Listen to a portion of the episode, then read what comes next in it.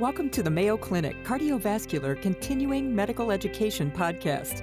Join us each week to discuss the most pressing topics in cardiology and gain valuable insights that can be directly applied to your practice. Hello, everyone, uh, and uh, welcome again to another in our series of uh, interviews with the experts. Uh, my name is Malcolm Bell. I'm the uh, Vice Chair for the Department of Cardiovascular Medicine. And our topic today is cardiovascular disease uh, in pregnancy and focusing on peripartum cardiomyopathy. I'm really excited to introduce uh, my guest today, Dr. Katie Young, who's a senior associate consultant in our department here in Rochester, and she's the director of our uh, cardio OB clinic. So, welcome, Katie, and, and thanks so much for joining us. Yeah, thank you so much for having me. It's great to be here. Happy to talk on this topic obviously a lot to discuss uh, in, in, this broad uh, topic, but but let me start off with just asking you. We we hear a lot of in the uh, lay and medical press about the very high maternal mortality uh, in the United States. It's the, as I understand, the highest in the developing world, and maybe uh, sorry, in the developed world, and maybe even approaching some of the developing uh, worlds. Mm-hmm. And a lot of that is due to the burden of cardiovascular disease. And and let me just uh, ask you: um, is is that an accurate statement, and does that surprise you? Yes. So yes, it's definitely accurate. So the maternal mortality rates in the U.S. have been historically high, and unfortunately continue to increase actually. And cardiovascular disease um, is among or is the top contributing cause of maternal mortality, which is what makes um, what we're going to talk about even more important. Um, and I think it is surprising to a lot of people, given that we're in a country with a lot of resources um, and a lot of access to care for most people. And so that's why, you know, an awareness amongst the medical community is also very important uh, to help do everything we can to decrease the maternal mortality rates. So maybe right at the bat, it's really important we just get our heads wrapped around that you know, factual uh, information. So let's uh, now just focus on one of those uh, causes of uh, uh, maternal mortality or morbidity is peripartum cardiomyopathy. And maybe we should just start off with you defining what is that? The diagnose or the definition of peripartum cardiomyopathy or PPCM is the kind of abbreviation a lot of individuals use. It's really an idiopathic cardiomyopathy, meaning um, you know women present with heart failure symptoms, they're currently pregnant or recently pregnant, and there's no other identifiable or reversible cause identified. With that, though, there needs to be evidence of left ventricular systolic dysfunction, and that is defined as a left ventricular ejection fraction less than 45%. So you need to have the heart failure um, combined with the systolic dysfunction that's documented with echocardiography. And really, um, as I mentioned, women can present throughout pregnancy, but most commonly they present late in pregnancy and most commonly actually the first month postpartum. Um, so it's something we really need to keep in our differential and ask all of our young women we're seeing um, about pregnancy history as well. So that would bring us then to you know uh, trying to identify the patients, you know, the women who are at higher risk. Uh, so who are those at higher risk, and who does this affect uh, most uh, commonly? Common risk factors are women of older maternal age, and that's actually defined as um, older than 30 years old, women of African American race, um, those with multi gestation pregnancies, as well as a concomitant hypertensive disorder of pregnancy. So, women with either baseline hypertension or women with preeclampsia. We can see an overlap um, in women with preeclampsia and peripartum cardiomyopathy, sometimes up to 40% of the time. And, and maybe before we go any further, in, in terms of that cardiovascular burden of you know disease, mm-hmm. um, is is this one of the most common uh, causes here that we would actually, I mean, in the United States, the incidence is increasing probably because of more risk factors in the general population and women having pregnancies at an older age. But actually, in the U.S., it's it's not a super common cause of heart failure or cardiomyopathy. There's around 1,300 new cases a year. Um, it's certainly more common in other countries. For instance, in um, Nigeria, the incidence is you know almost one in 100 women. So it's much more common in other areas of the world, but um, we do see it here in the United States as well. But, but probably not as commonly as preeclampsia, for example, that may be Correct. associated with this. But nevertheless, and, right. important. And And you've made a distinction between, uh, well, making it very clear that this could occur at any time during pregnancy, but we see it more commonly uh, postpartum or uh, the very final stages. Yep, first month postpartum is what has been shown where uh, most women present with peripartum cardiomyopathy. So, so what should we be looking for? I mean, there's obviously a spectrum. Someone could mm-hmm. present with florid heart failure, pulmonary edema, and hopefully that would be obvious to, to most people. But leading up to that, what what what are the uh, the symptoms and signs that you'd be looking for? This is what can be challenging, is because late in pregnancy, there can be a lot of similar symptoms. Um, just with normal pregnancies, um, women can feel more short of breath and have some swelling. So there can be an overlap of symptoms. And I think that can also kind of lead to delays in diagnosis and, and initiation of treatment. So I think it's really having a high index of suspicion, um, knowing your patients and really having them investigate any symptoms that are, particularly if these are symptoms that are limiting their daily activities, their quality of life, um, if there's significant shortness of breath, or orthopnea, swelling, palpitations, or you know, raise your suspicion and at least consider you know further diagnostic testing, um, which may be you know getting an echocardiogram, checking an NT-proBNP, screening for these conditions and, and really i think just having a high index of suspicion especially the later in pregnancy uh, when there can be an overlap of symptoms.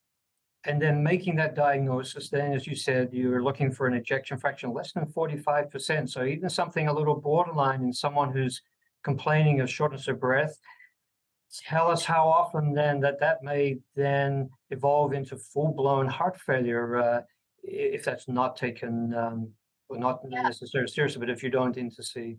Yeah, and so and and really during a pregnancy, the ejection fraction should really remain normal. Um, so there's not a normal drop in EF with pregnancy. So that's why you know even less than 45% would be abnormal. And you're exactly right. So some women will have a more mild course, a more mild reduction in their EF, but some women will really present with that more fulminant course and may need more advanced therapies. And it's hard to predict who that will be and who may have that course. Um, so it's really just, I think, having that high index of suspicion and following these patients closely and monitoring them and asking them and telling them to come in if anything is changing or progressing or worsening. And, role for chest x-ray, I'm just thinking about the pregnant patient. Everyone's you're concerned about radiation, although radiation from a chest x-ray is pretty minimal. Uh, your, your views on that and recommendations? Yeah. So there's so yeah, so all of these things we have to consider, obviously, because now we have a mom with a you know baby and the radiation exposure in the setting though where it's you know mom is not doing well and these things are going to change your management and help you take care of mom and by that take care of baby you would do the testing you need to do but if it's if it, if it's not needed or it can be avoided we generally try to do that but if it's a necessary test and of course, uh, many people say, well, we've got point of care ultrasound now where we can yeah. look for E lines uh, on uh, lung exam. So um, so let's just move on then to the treatment. Uh, you know, we, yep. we've got a patient you who maybe have the early signs of uh, heart failure.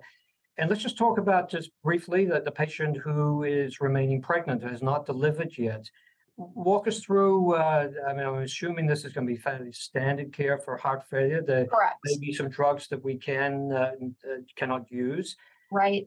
Um, and then maybe just well, maybe just tell us what what drugs yeah. would we avoid in in the pregnant patients for you know one of the mainstays you're exactly right. This is going to be standard kind of we try and implement kind of guideline directed medical therapy for heart failure. Um, however if mom is pregnant there are certain medications we cannot use such as our ace inhibitors arbs entresto um, spironolactone all these medications we we cannot use if mom is pregnant we can use for afterload reduction things like hydralazine and nitrates. Those are safe in pregnancy. We can use diuretics. So for decongestion, uh, diuretics uh, can be used and mom monitored with that. And, and beta, blockers? beta blockers can be used. Metoprolol succinate's the most common used, and that's generally what we go for or utilize. But yes, beta blockers can be used when and, mom is pregnant. So uh, good information, but now the question is going to come up: Can this be a uh, vaginal delivery, or does it need to be cesarean? Tell, us the, the thinking there. So in part, that's really going to depend on on how mom is doing.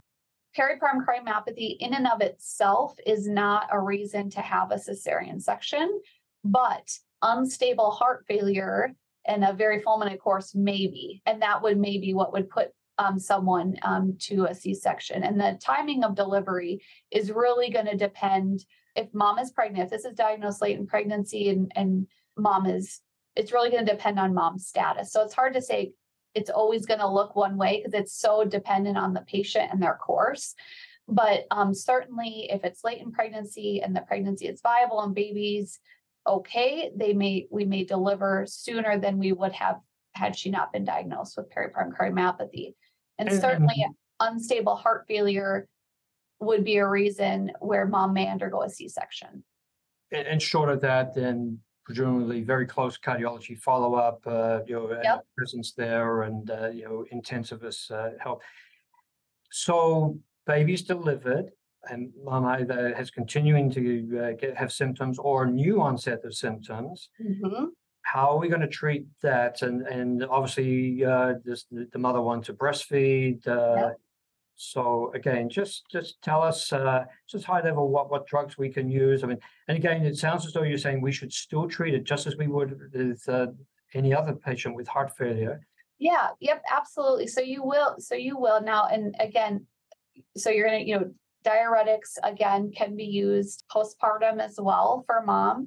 The difference being is that if mom has delivered, there you can use some of uh, the ACE inhibitors and they're safe in breastfeeding. So we I generally use either captopril or enalapril are generally what are the ones that are considered most safe for moms that are breastfeeding. We can use spironolactone or other, you know, during breastfeeding as well. Beta blockers also can be used. So beta blockers, spironolactone, and your ACE inhibitors would probably be what you're going to be implementing in the postpartum period. Now, this is a hypercoagulable state here, and uh, I know that maybe there's some you know, differences in how people approach the question of that and whether or not the patient should be or the mother should be anticoagulated. I mean, at this point, you know, they are a patient; they they've got their own disease here. Yep. Uh, is there an indication for oral anticoagulants, or only if they've had an embolic phenomenon, LV thrombus, what, sure. what what's the uh, recommendation there? All, I mean, obviously, all all of those. Yeah. So if there's embolic phenomenon or LV thrombus, that would be indication for that. And then also need to consider it for severely reduced LV ejection fraction. And that, um, depending on where you look, it may be defined as less than 35 or 30 percent for LV ejection fraction. You would consider implementing therapeutic anticoagulation as well. The other place where you may put a mom on anticoagulation is is if um, a medic if bromocriptine is utilized. Now, the role of bromocriptine has been controversial. Currently, there is a multi-center trial um, investigating um, the therapeutic role of bromocriptine on myocardial recovery in PPCM called Rebirth. Um, Mayo Jacksonville and Student Mayo Rochester will both be active enrolling sites in that as well.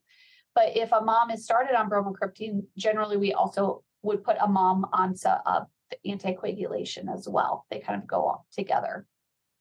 And bromocriptine, of course, would stop breastfeeding. Correct. So there won't be Correct. any issue of uh, transferring anticoagulant activity to, to uh, yeah, a newborn. Some moms would need. But my under, yeah, my understanding of the bromocriptine story is that it's not really used very much in the United States, but a little Correct. bit more in, in Europe and some some other uh, areas. But I do want to just get back to uh, one other thing here that we haven't really touched on this, but in the patient who really has significant symptoms, mm-hmm. is this a patient who should be transferred to an institution that can pro- uh, provide very high level advanced uh, heart failure support? So I'm thinking about your mechanical circulatory support, yeah. ECMO, uh, even transplantation. Yep. Yep. So the kind of the rates of transplant and other advanced therapies in the first year postpartum for peripartum cardiomyopathy is around five to ten percent. But certainly, if a mom is presenting with a more fulminant course, heart failure, border, you know, shock state, yes, th- this these are um, moms that should be transferred to you know higher levels of care where they can be evaluated and, and you know have these other therapies if they're candidates. Now that's a, a quite a high threshold to, to, to transfer. Is there a lower threshold in a patient you think may be at risk of uh, deteriorating who seems to be stable, or how, yeah, think, what advice would you give there? Yeah, I think that some of that again. So everyone will uh, each patient will present a little differently, and so some of that will be kind of the clinical, just on clinical judgment on how mom is doing. If um, they're tolerating uh, medical therapy, they're doing well, you know, things are going okay, then, you know, I think you can get them started on some medical therapy, have very close follow up. But if if there is concern, if there's clinical concern about mom and she's not doing well or not tolerating medical therapy, I think absolutely reaching out um, for transfer to higher levels of care is absolutely appropriate. Well, we've got about a minute left here, Katie, and uh, just want to ask you then, uh, what proportion of these patients ultimately uh, have a full recovery person. I'm going to follow it up with another one here. Many women do recover. So many women diagnosed with peripartum cardiomyopathy do recover. One of the studies we referenced for that, the IPAC study, they had about 70% of their women recovered by six months to one year. So many women diagnosed do recover. However, there still will there are some that smaller percentage which do have a more severe presentation. But we are hopeful by again six months to one year, many do can show recovery. So now that woman, who a mother now, who um, has a, a, a, newborn and hopefully healthy, in the mother who has had either full recovery or you know most maybe maybe not quite normal recovery. I mean these, this group of yeah. patients. Yep. What advice are you going to give them about future pregnancies? Yes, so this is really important, and any woman diagnosed with peripartum cardiomyopathy should receive counseling about future pregnancies and it should be you know discussed almost and i try and discuss with them every time i see them in follow up you know what are your plans where we you know just because it keeping an open dialogue with that. We define recovery in the is defined as a left ventricular ejection fraction as 50% so if a mom recovers and their lvef is above 50% you know we consider that kind of recovered and in that situation they may consider pregnancies in the future, but they need to be counseled that they're at increased risk of relapse, about 20% risk of relapse. Um, and they will need to be monitored very closely through pregnancy with serial clinical visits, echocardiography. It's possible that they, you know, can have another successful pregnancy. Women that do not fully recover, so their EF does not come above 50%, we advise against future pregnancies. And that's because of such a high morbidity and mortality for for moms with other additional pregnancies. Does genetic testing help you in, in making this determination and giving advice? Well, genetic testing, so I I personally offer genetic testing to moms that I, you know, we diagnose with peripartum cardiomyopathy. Um, there hasn't been a gene or and you know identified, um, but you know sometimes you you may identify actually an underlying genetic cardiomyopathy I don't know that that per se influences oftentimes yes or no on future pregnancies. I think we more so look at their heart function and their recovery and kind of their overall functional status is kind of what, what we look at. Well, Katie, I, am sorry we uh, we have to sort of wrap it up here, but uh, it's really been a fascinating discussion. It seems that we've covered so many things about a very yes. important and life-threatening uh, disease, and and would love to get you back uh, another time to discuss cardiovascular or other cardiovascular diseases uh, that may contribute to uh, the uh, health or uh, uh, mortality of women during pregnancy. So thank you so much for taking the time to, to be with us today. We yes. really enjoyed it. Happy to be here and happy to come back. Yes, thank you. Thank you for joining us today. Feel free to share your thoughts and suggestions about the podcast by emailing cvselfstudy at mayo.edu. Be sure to subscribe to the Mayo Clinic Cardiovascular CME podcast on your favorite platform and tune in each week to explore today's most pressing cardiology topics with your colleagues at Mayo Clinic.